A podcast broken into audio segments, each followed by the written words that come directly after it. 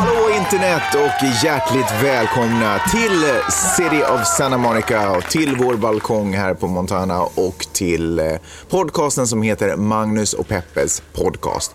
Hej! Hej! Jag heter Magnus Silvenius Öhman Och jag heter Peppe. och, jaha, bara Peppe. Det är mitt artistnamn. Ja, Det är som Prince. Du är Vad exakt... gillar du min referens? Det är på så många sätt du påminner mig om Prins faktiskt. Eh, så. Eh, den här podcasten handlar om eh, samhället som vi lever i, journalistik, feminism, eh, mediegranskning. Eh, har du någonting annat? Rasism. Rasism är det ganska mycket. Eh, vi får ursäkta alla ljuden här i allyn med bilar som åker och alltihopa. Jag hoppas att ni hör vad vi säger ändå. Eh, vill du börja? Gärna. Jag tänkte börja tala om podcaster. För att podcasttrenden har äntligen kommit till Finland. Okej. Superroligt. Ja. Vi, har ju, vi ligger ju liksom eh, lite efter Sverige när det kommer till bland annat podcaster. Då.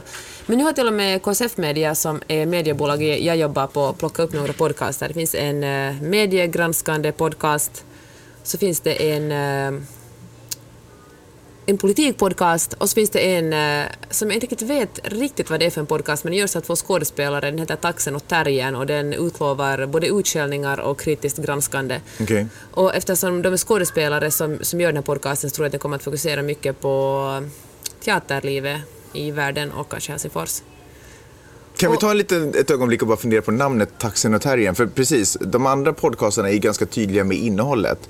Men Taxen och Terriern är ju inte supertydligt. Är det, skulle du säga att det är... Är det, är det smart att ha ett sånt namn? Jag tycker det är ett ganska bra catchigt namn. Det, är ett bra det låter bra, men det är ju superotydligt. Det skulle ju kunna vara en hundpodd, Ja, sant faktiskt. eller hur? För de som gillar, vad heter det, när man ska få hundar hoppa in i Agility. ja, agility, du vet. Det skulle kunna vara en agility-podd. Ja, det är jag osäker på. Måste vara ju superdåliga på agility. Ja, varför då? För de är så långa och får ont i ryggen. De måste ju vara superbra på att springa genom rör. Okej.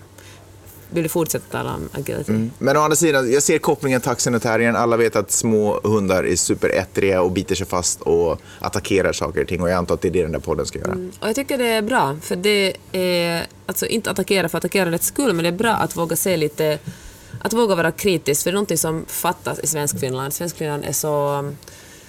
Uh, eller i Svenskfinland, ursäkta mig nu, så blandar man ofta ihop eh, person med sak.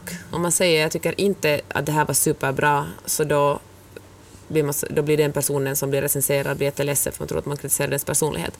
Och det är exakt det som har hänt nu. De här, eh, Johanna Wingren och Sonja Alfors har gått på Teaterviruset, en pjäs som heter Lucky och uh, kallar den heteronormativ och diskuterade den, diskuterade den jättelänge den här podcasten. Och jag tyckte det var en superbra, en, en superbra spaning. Det handlar om hur mycket av kulturen handlar om heteronormativa historier.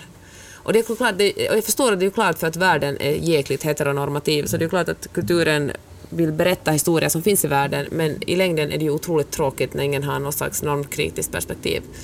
Men i alla fall så kritiserade de den här podden och då tog regissören och de som jobbar på Teatervirus väldigt illa upp och eh, så blev det en diskussion på, i massa olika Facebookforum. Och jag har varit en sån här äcklig lurker som bara har glidit omkring och läst utan att se något själv. Kanske tryckt på någon like under någon kommentar när någon har fått till det extra bra. Och, eh, men jag tycker det är så fräscht med diskussion, men så synd att det alltid blir en retorik som går till så här varför hatar ni oss? Och de sådär att nej, vi hatar inte er, vi kritiserar er pjäs. och, och det, Alltså överdriver du, eller var det så? Nå, pyttelite jag kanske Okej. överdriver, men liksom, det var en jättelång diskussion där folk verkligen blev sårade. Och man blir ju sårad, det gör ju ont när någon kritiserar någonting man har gjort. Det är ju liksom... För man har ju lagt in sitt lilla sparhjärta på ett silverfat och Ja. lagt, gett ut, eller visat upp det för publiken. Och så hotar folk med att lämna i första akten. Det är klart man blir ledsen. Och jag, blir, jag vet ju själv, jag har ju liksom själv skrivit böcker, jag vet hur vidrigt det är när man googlar, tittar på sin bok och sen hittar någon som verkligen hatar den. Mm. Och, eh, eller gör sig förlöjliga, eller liksom gör sig rolig, lustig över den eller något sånt. Det, det gör ju ont och man blir ju, man hatar ju den här personen. Men det är därför jag behandlar det så här till vardags. För att du ska bli härdad. Jag är lite hårdare emot och det. därför är det För så att, vidrig mot mig. du- ja, för att du ska kunna ta sån här skit sen. Men då tänkte jag att eh, hur... eh, Så det tror jag faktiskt Max Forsman, som också är en annan skådespelare, så han skrev så där att i Svenskfinland är så litet så vi är alla beroende av varandra på något sätt, på ett lite obehagligt sätt. För att vanligtvis är folk väldigt försiktiga med att kritisera varandra, kanske A för att folk tar det så personligt och B för att man aldrig vet liksom, när man kan kanske behöva varandra i framtiden. Plus att man kommer synas på julmiddagen liksom. Nej, men, precis, och då kan det skapa dålig Ja. stämning för hela släkten. Ja, då kanske man inte får några julklappar. Och, eh, men eh, fan ändå känner jag att uh, oberoende i hur litet samhälle eller hur liten grupp man lever så måste man försöka se skillnad på att kritisera en sakfråga eller en pjäs eller en bok eller ja, det gäller mig också och förstå att det här är, det här är inte jag, det här är en, en kritisk syn på det jag har åstadkommit. Och det som också var intressant var det att, att någon, någon i av de här oändliga Facebook-trådarna som jag följde med skrev om att, att, att författare i Svenskfinland är på något sätt mycket mer lojala mot varandra än, än skådespelare och regissörer. Att på något sätt är, är den litterära världen håller man varandra om ryggen på ett annat sätt. Jag vet inte om det här Det stämmer. har vi sett ganska tydligt i den här splittringen mellan Ja. Shields och... och förlaget med stort F. Ja, faktiskt. Men äh, ja, fan, för det, det kan ju göra mig så otroligt frustrerad. Eller till exempel med, någon gång, för att nu använda till exempel mig själv som exempel här saken, men någon gång har jag kritiserat någonting på min blogg, så då kan det komma en kommentar där, men nej, nej, men hen som skrev det här är supertrevlig och har ett hjärta med, av guld och, och henne menar säkert inte det, du har missförstått det. Och jag menar att man kan vara både ha ett hjärta av guld och säga dumheter eller göra dåliga produkter eller liksom eh, fan regissera en dålig pjäs. Nu säger jag absolut inte att den här viruspjäsen var dålig. Jag, jag tycker Vi att det mesta som ni har aldrig sett den, den har slutat gå så ingen av oss kommer att se den mera. Nej. Jag tycker att Virus vanligtvis brukar producera superfina grejer. Men jag tycker också att eh, det är superfräscht att någon vågar verkligen recensera det ur ett feministiskt perspektiv. Men samtidigt så, det är ju supersvårt att komma åt. Alltså jag, jag vet ju exakt hur det känns att bli kritiserad för någonting jag har professionellt presterat. Det är ju det är klart att det är vidrigt. Och, det, och eftersom, om man, speciellt om man ägnar sig åt yrken där man lägger ner mycket av sig själv, där, där det man skapar är bottnar i Ja.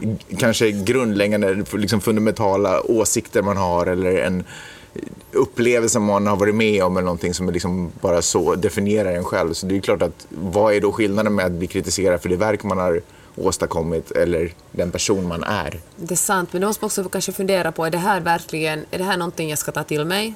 Eller ska jag bara ignorera den lilla råttan som har fel åsikter? Ja. Jag, menar, jag tror det är viktigt att inte hela, hela tiden vara liksom en, en svamp som suger åt sig precis allas åsikter och försöka liksom forma sig efter dem, utan verkligen tänka så här att hmm, Och jag tänker mig också att som konstnär så är ju syftet inte att inbillar jag mig, syftet är väl inte att presentera någonting och bli hyllad för det. Utan syftet är väl att presentera någonting och påverka. men det är så himla skönt att bli hyllad. Det är ju fantastiskt att vara en, superstar. Det kan ju både du och jag vittna om. Jag skojar bara.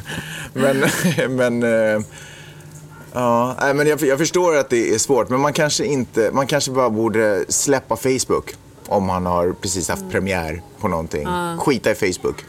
Och låta folk ha rätt till sina filisar och åsikter kring vad det nu än är. Alltså, Det, det finns ju ingenting som teatervirus kan säga som kommer få de andra Nej. att då när de upplevde det, uppleva det på det sättet då när de upplevde Nej. det. Jag menar, sen kan man ju klart resonera logiskt kring, ja, eh, ni har sett det på det här sättet, vi försökte berätta på det här sättet. Jaha, okej, i men liksom fine. ärlighetens namn har verkligen gjort det, försökt förklara väldigt noga och långt hur de vill Ja. framställa den här pjäsen.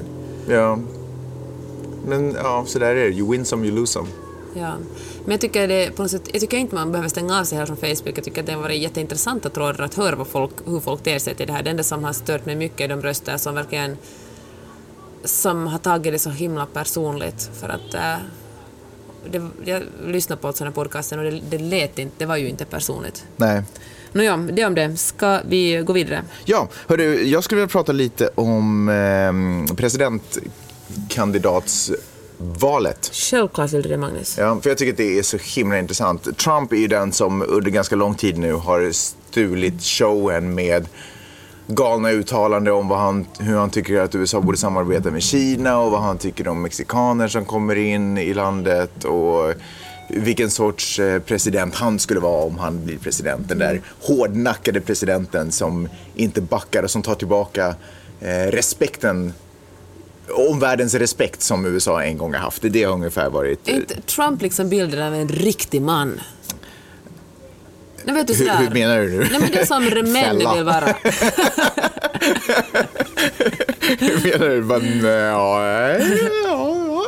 Han bara okej, nu ska jag styra upp det här, visa det sköts. Ingen ska pipa någonting där i leden utan ett, två, tre, nu kör vi. Trump har ju nu fått, på senare tid har han fått, eh, tack vare egentligen de här um, debatterna som har hållits på CNN kanske?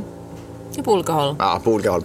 Vilket fall som helst så har han nu fått konkurrens i de egna leden av en snubbe som heter Jesus, Ben, Ben Carson. Carson. En snubbe som heter Ben Carson.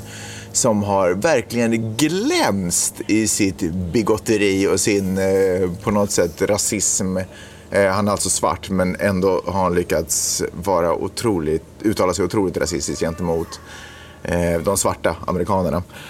Och har verkligen lyst som en stjärna i sina åsikter när det kommer till abort och, ehm, Får jag säga några grejer och som skolskjutningar som har, som har varit där. Och, ja, berätta.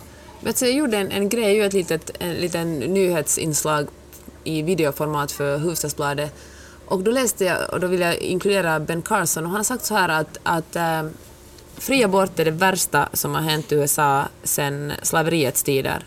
Han tycker att ingen ska få göra abort vare sig man är utsatt för våldtäkt eller incest eller... Det finns ingen orsak som berättigar abort. Det, Ja, alltså de här, de här typen av saker så spyr han ut sig. Han, han skrev en bok som heter uh, The Perfect Union, tror jag det heter, uh, som han också fick mycket uppmärksamhet, positiv uppmärksamhet för, uh, men naturligtvis bland den vettiga delen av befolkningen mycket negativ uppmärksamhet därför att han liksom just beskriver sådana här saker. Han till exempel har en teori om att homosexualitet är ett fritt val eh, och han exemplifierar det här med titta bara hur det är i fängelser. För där kan ju folk komma in som straighta och gå ut som homosexuella. Alltså har det skett någon form av fritt val där inne. Alltså, du vet, han är på... Jag ska säga en sak till om, eh, om Mr Carson och det är att han är alltså utbildad neurokirurg. Han är en man av vetenskap.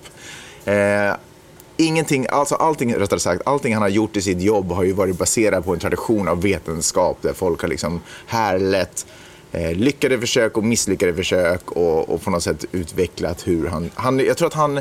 Jag tror inte att jag ljuger hemskt mycket nu om jag säger att han är, är också den första som har separerat två siamesiska tvillingar som har varit fast i två siamesiska barn som har varit fast i huvudet eller kanske till och med i hjärnan eller på något sätt sådär. så han måste plugga ganska mycket för att... Ja. Och han, ja, han är, också liksom medicin. Allt. han är oerhört respekterad i den, i den världen liksom, och, och känd inom den branschen också bland sina kollegor för att ha- vara en man som har ett jättegott hjärta. Vilket, är- och det är roligt med tanke på det här vi pratade om tidigare, att man kan ha ett gott hjärta men ändå göra jävligt korkade och sjuka Ja. saker. Ibland för att man har otur när man tänkte och ibland för att man inte nödvändigtvis kanske har ett så gott hjärta som alla tror att man är. Bara för att man ler och säger snälla saker ibland så betyder det inte att man är en god människa nödvändigtvis. Anyway, ja, han är också kreationist. Han, eh, han, eh, tror, han är övertygad om att ehm, Darwins teori om urval och sådär och hur evolutionen fungerar är egentligen bara, han har aldrig sagt det rakt ut men han har liksom antytt att det är den, den onde inom citationstecken som har liksom fått, fått Den oss att, onde? Ja, som har fått oss att liksom, som har, som har gjort den här, de här tankegångarna mainstream. Så du förstår ju att Trump har en hel del att jobba på om han ska nå upp till den här nivån. Och Ben Carson alltså håller, han har inte gått om i de senaste pollarna, men han, eh, och det, menar, det har gjorts massvis med olika pollar förstås, men han eh, närmar sig Trump med stormsteg. Men du tror inte att de här stollarna tar ut sig varandra för att verka riktigt galna och sen glider Jeb Bush in och är sådär att hej, jag kolla på mig jämfört med de här är verkligen en ganska vettig man. Ja, kanske. Nu blev det här ett jättelångt intro på Ben Carson. Jag ville bara introducera honom därför att han är lite av en ny spelare kan man nästan tycka. De andra presidentkandidaterna, republikanerna har ju massvis med presidentkandidater. Jag orkar inte ens fundera på, jag vet att Jeb Bush är med där någonstans också, men han har fått ganska lite uppmärksamhet. Men det jag skulle prata om är egentligen en grej som jag läste i New York Times som jag också har delat på vår flipboard där man kan hitta våra referenser. Eh, Ja, ni, ni får gå in på, titta i beskrivningen av den här eh, av den här filen, så, eller av det här, ljud, eh, podden, det här avsnittet. Den här så, podcasten. Ja, så, heter det, så hittar ni referenserna. Skitsamma. Jag läste en grej i New York Times om eh, ett problem som Hillary har. Därför att den stora trenden nu i de här presidentvalskandidatsdebatterna och den här grejen som händer nu är att vara autentisk. Mm. Det är det alla strävar efter. Eh, vad betyder det ens? Att vara äkta, att kunna visa att man inte bara är en politisk eh, eh, marionettfigur utan att man, man kan stå och dansa med Ellen DeGeneres, man kan dra ett litet skämt här och där och man, och man, och man är ens, eh, ens åsikter kommer från en personlig övertygelse djupt bottnad i ens karaktär. Inte skriven av en jäkligt slick eh, spin-doktor liksom, eller, sånt här, utan att, eh, eller en pressekreterare på, du vet, bakom ett skrivbord. Utan att det, de, de, de, det är riktiga människor som publiken får se. Mm. Och där är ju Bernie Sanders, har ju gått jättebra för honom. Eh, han, mm. han talar passionerat och han är faktiskt den som också dansade med Ellen DeGeneres på hennes show och har dragit lite skämt. Eh, Trump är ju också, säger vad man vill om vad han står för, men han är ju den han är. Han är ju, en, det är ju den riktiga människan någonstans vi upplever att vi får se, sant eller falskt. Och Ben Carson likaså, det är också en anledning till hans framgångar. Eh, där har ju kanske Jeb Bush ett stort problem, därför att han upplevs väldigt mycket som att vara en en del av ett politiskt etablissemang mm. som ingen riktigt kan, man kommer inte åt honom, man, kan inte, man ser inte riktigt vad som är Konturerna. äkta. Ja, och man har inte också den här känslan, du vet när ett beslut fattas så, kan man, så, känna, så tror jag att folk instinktivt känner att okej, okay, men Jeb Bush kommer gå på eh, han kommer liksom föra lite diskussioner och gå på lite rådgivares åsikter. Att, kommer det vara hans eget beslut? Medan liksom Donald Trumps och Ben Carson och Bernie Sanders så har man ju en feeling av att det är deras övertygelse som kommer driva mm, igenom frågan. Och om det inte blir så som de ville så kommer vi få en förklaring till varför de mm. röstar emot sitt eget, sitt eget hjärta. Mm. Du vet. Hillary har också ett problem med det här. Hillary och Jeb Bush är lite samma fack, att de är lite sådär för eh, politiserade på något sätt.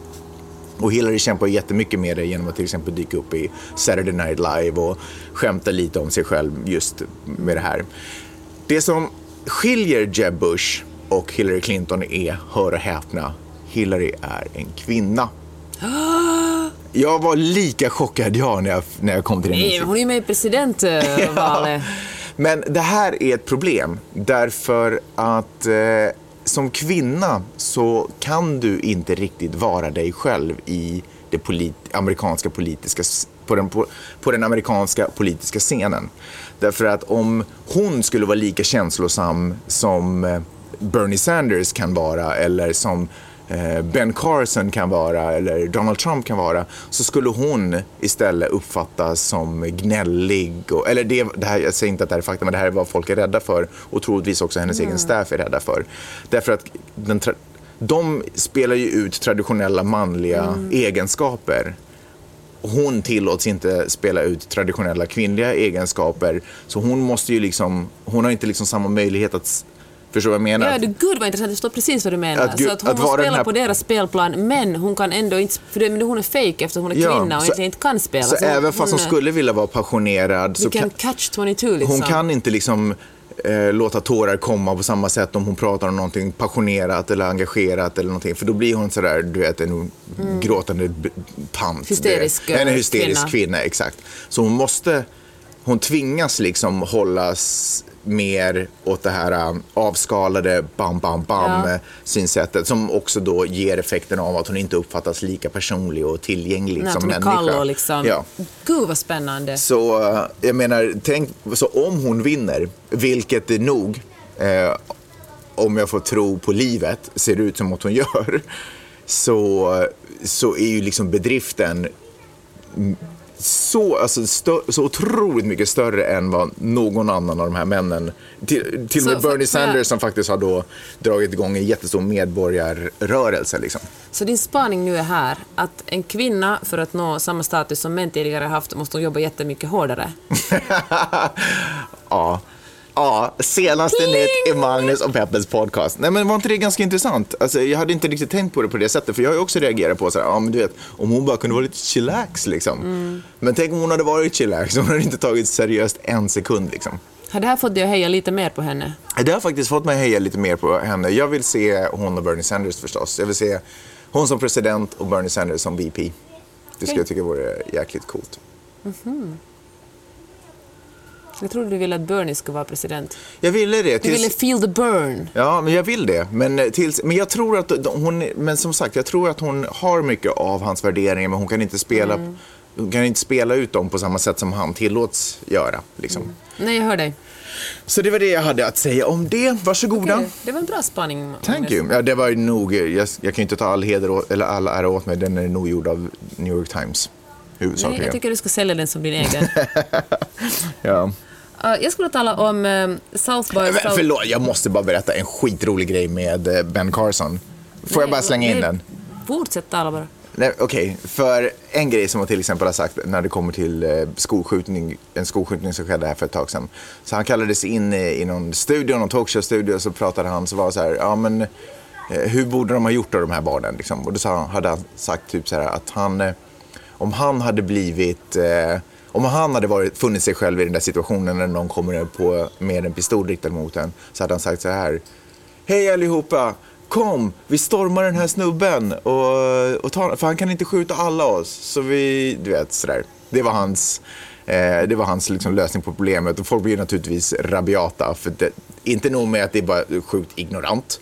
Eh, för andra så är det ju så fick han det ju låta som att de som hade blivit skjutna och dött inte hade gjort tillräckligt mycket för att rädda sina egna liv Alltså vidrigt. till saken hör att han har ju själv varit med om en, inte liknande situation, men han har ju fått en pistol riktad mot sig. Han hade stått inne på en så snabbmatsrestaurang och så hade det kommit fram en snubbe och tryckt upp en pistol i sidan på honom. Och då kan man ju tänka sig att han skulle ha varit så här, hej alla gäster, kom igen, nu stormar vi den här snubben. Han kan bara skjuta han en kan av bara oss." skjuta en av oss. Men det gjorde han inte, utan det han sa var, eh, jag tror inte att det är mig du vill ha, sir. Jag tror att det är snubben bakom disken du vill ha. Nej! Alltså, Nej, är det sant? Alltså, han är, Vilket svin! Han är helt sjuk i huvudet, den där snubben. Så jäkla roligt. Ja, ja. Det var nu det. Han, han, han hade också en teori om att, att förintelsen inte skulle ha skett om judarna hade haft mer vapen. Okej, nu måste sluta. Det här... Halloween är över, Magnus. Ja, ja, det är faktiskt skrämmande. Okej, ja men berätta. South by Southwest som är en uh, jättestor musikfilm och uh, spelmässa i Austin, Texas. Mm. Austin är ju hipster-Texas. Jaha.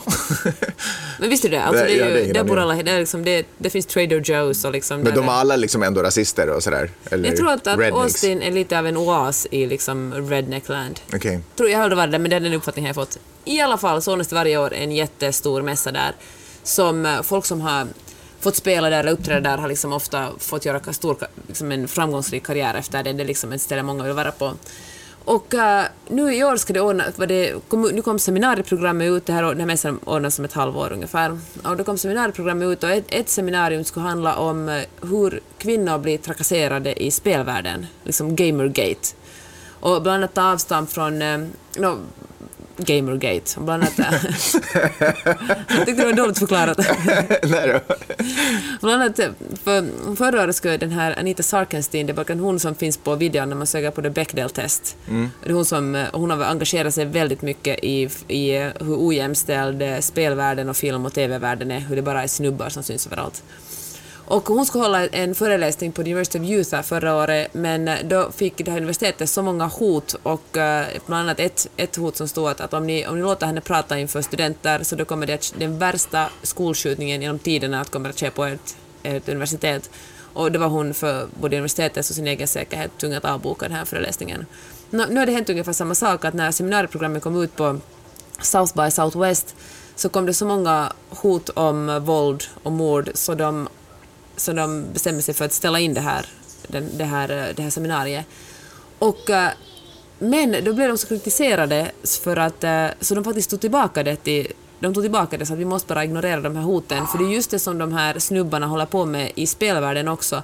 Att genom hot tystar de ner kvinnor. Ingen, man väljer att vara tyst istället för att bli utsatt för våld eller ständiga trakasserier, så man bara backar ut och spelar Plant vs Zombies i, sin, i sitt badrum istället.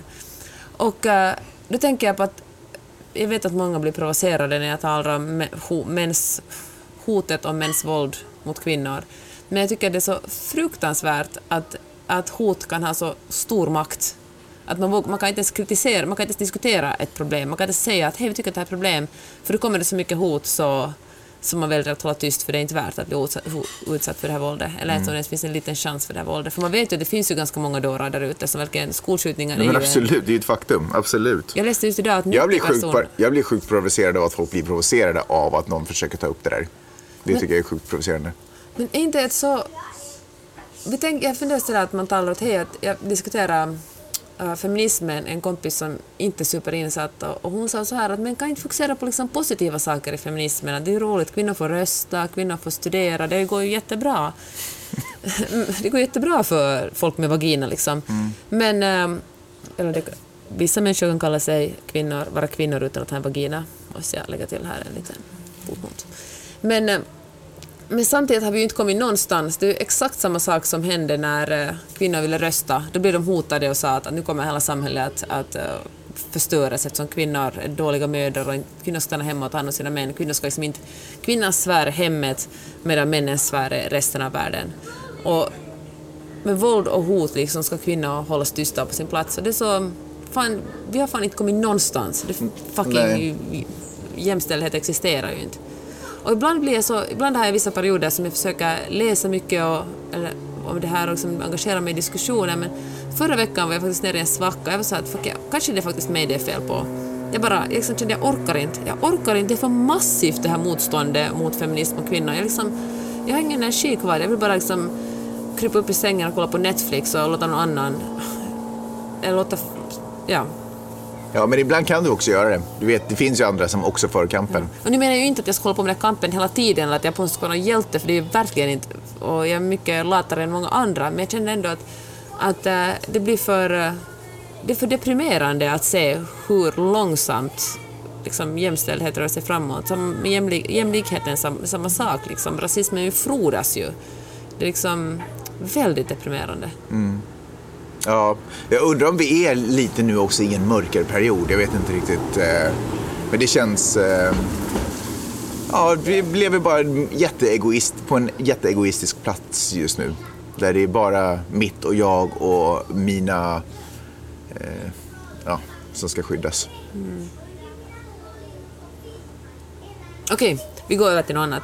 Det var en annan sak jag glömde säga om podcaster. Men du sa väl att de tar tillbaka den där föreläsningen Ja, de i alla tog fall? tillbaka, så det är ju liksom positivt. Men får Ja. vi se vad som händer nu. Ja. Här måste de ha liksom, vet du, Ja, ja, precis. Ja. alltså de måste ju ha rigorösa säkerhets... eh, Att man måste anställa massa människor för att bara säkra ett ställe där människor ska prata om. Jag menar, det är ju ingen våld de hotar med de här människorna. Det ska bara ordna ett seminarium, men ändå liksom måste man ordna ja, massa säkerhet. Förlåt, jag vet jättedålig på att förklara det här, men fattar du nu vad jag menar? Jag fattar, jag fattar mycket väl vad du menar. Du, du pratar om när kvinnor eh, får utrymme, för en gångs skull får utrymme att diskutera någonting som, känns, som är viktigt.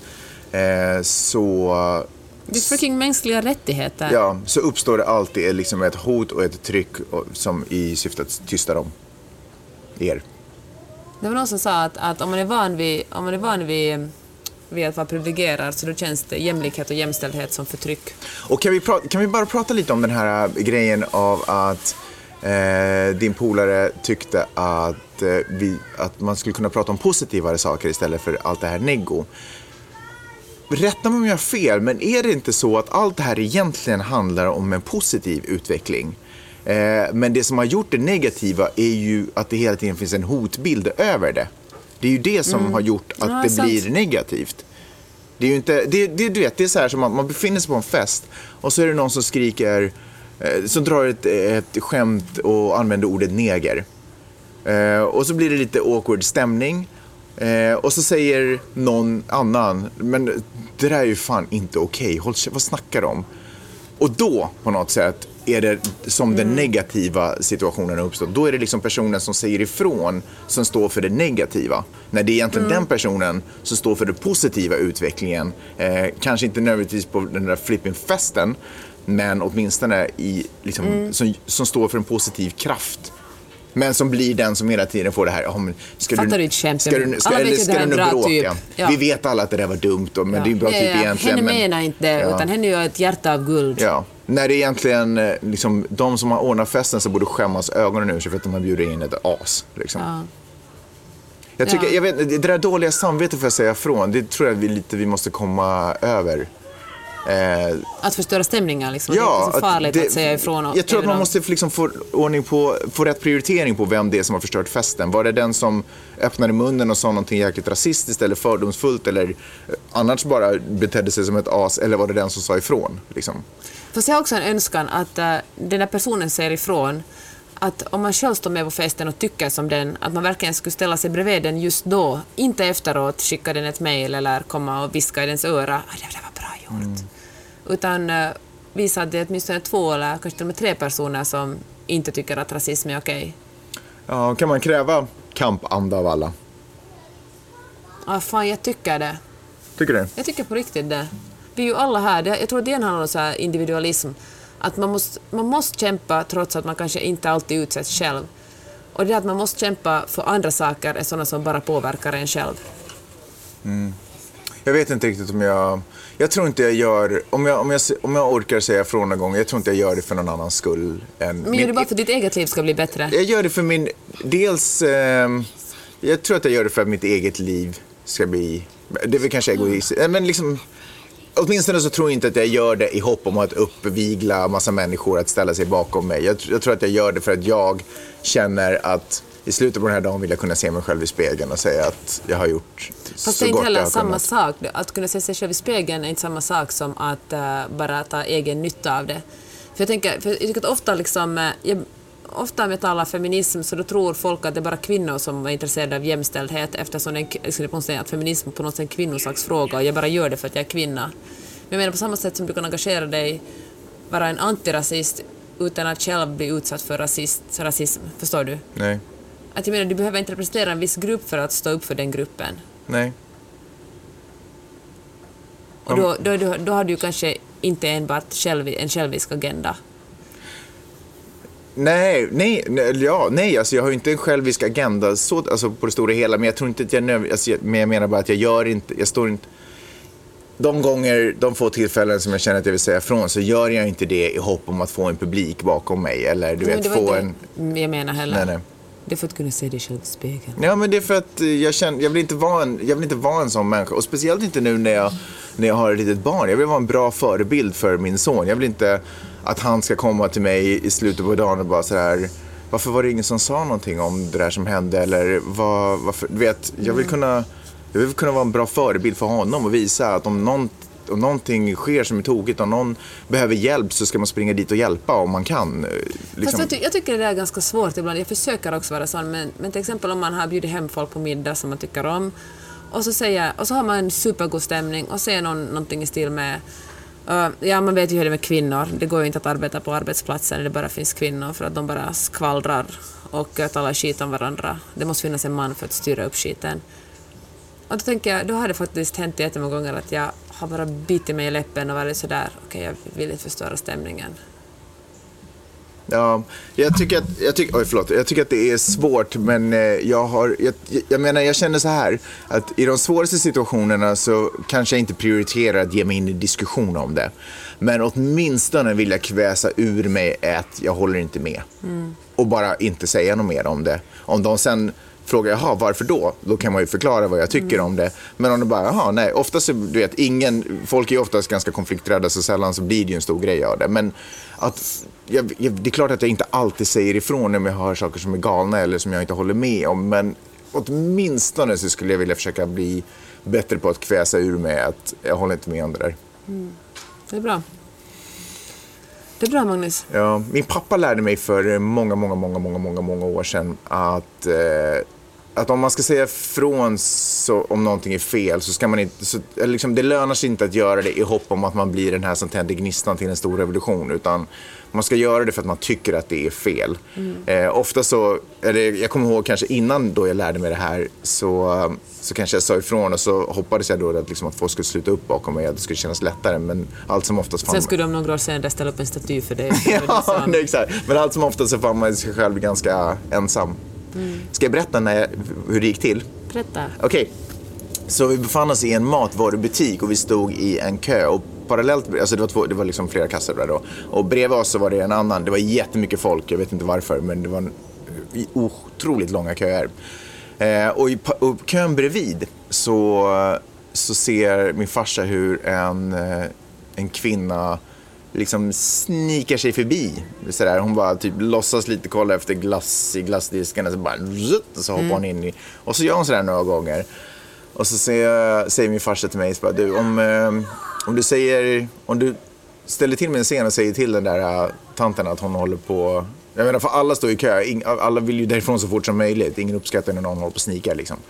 Så om du säger till henne så vad heter det, får en kexchoklad när vi kommer fram till kassan. Så jag bara, ja men kolla runt lite, jag tyckte det verkade lite så här obehagligt, men kexchoklad är kexchoklad. Så jag ställer till med en liten scen, så bara, ursäkta, Hur gammal var du alltså? jag tror att jag var kanske åtta år eller någonting. Så bara, "Ursäkta, hallå du håller ju på och smiter du vet. Det bara, så här är jag. Och hon blir supergenerad och börjar snacka någonting om att hon hade pratat med ägaren och att hon skulle hinna med en buss. Nej, det var helt galna, det var Du låter jättegalet. folk få panik och ska förklara. Det var, det var superunderliga. Men det, det jag tror, liksom lärdomen var inte, jag, hon smet ju ändå förbi, jag tror inte att det, jag liksom påverkade det. Men det jag liksom såg så tydligt var, för jag blev liksom chockad i mitt inre. Jag vet inte om jag insåg hur liten jag var på jorden, men jag blev chockad i mitt inre hur alla andra vuxna människor bara vände på blicken. Ingen ville möta situationen. Liksom. Ingen ville se det här som hände och att jag ställde till med scen. Det var just det där på festen, att någon gör något fel, en annan poängterade och då är det den som poängterade som har gjort fel. För Ja. det är den som har brutit. Men liksom, Det är gemensamma överenskommelsen Ja. att här har vi inga konflikter. Ja, det enda jag kommer ihåg var en pojke som om möjligt var ännu mindre än vad jag var. Som tittade upp på mig med stora ögon. Det tyckte jag var så jäkla coolt. För kanske den, det jag gjorde sådde ett litet frö i den pojken att kanske nästa gång. Ser du ändå ut efter den där statyn? Nej, jag är inte ute efter statyn. Jag är ute efter att göra så gott jag kan. Det är faktiskt det jag är ute efter. Och jag fick en kexchoklad. Boja! Var det allt vi hade att bjuda på den här veckan? Nej, för jag, Nej. jag glömde en sak med podcasterna. Jaha. För jag kom att tänka på en sak, det är superroligt att uh, finländska mediehus också börjar ha podcaster. Men nu råkar jag veta att uh, det, okej det här är en hemlis, men det går inte superbra för uh, papperstidningar ute i världen. Va? Mm, jag är ledsen att jag måste informera dig på det här sättet genom en podcast. Men eh, då tänker jag att eh, varför inte testa med, uh, ha liksom vissa helt klart journalistiska podcaster, men sen kanske också testa lite kommersiellare eller som inte behöver vara reklam för någonting, men någonting som både ger nytta och som eventuellt sponsorer skulle vara intresserade av. Typ eh, ha eh, privatekonomi-podcasten, där man tar en bankmänniska eller som säger temat så här köper du din första bostad.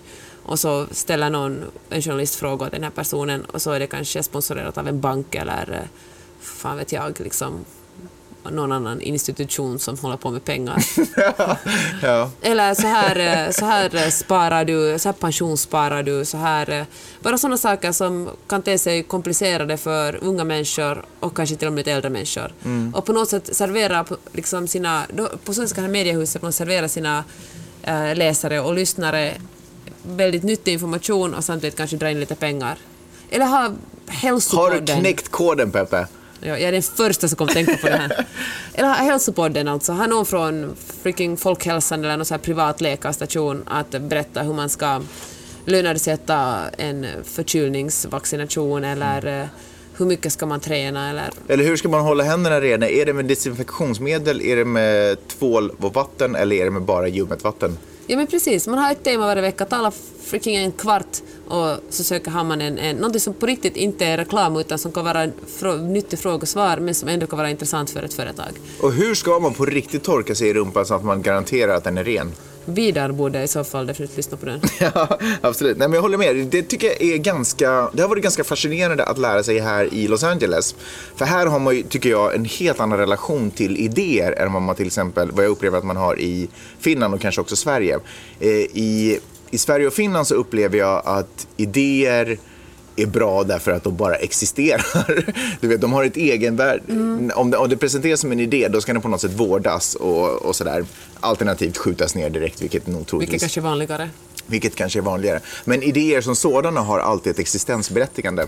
Och här så är det ganska mycket eh, som så att all, här har man på något sätt insett, insett att idéer finns det i miljarder. Så, så många tankebanor finns, så många idéer finns det ungefär. Och en idé är bara en ordentlig idé om man kan visa hur det finns pengar bakom den. Eh, och det här är ju förstås tråkigt för konstnärer som inte alltid är intresserade av att liksom, tjäna pengar utan på något sätt bara att ha ett uttryck.